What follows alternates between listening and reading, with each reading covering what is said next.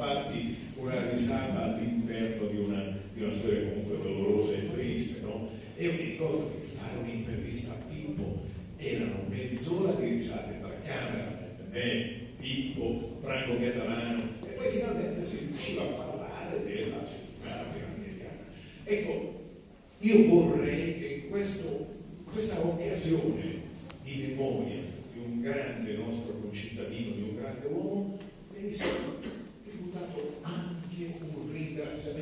noi alla bellezza di sapere essere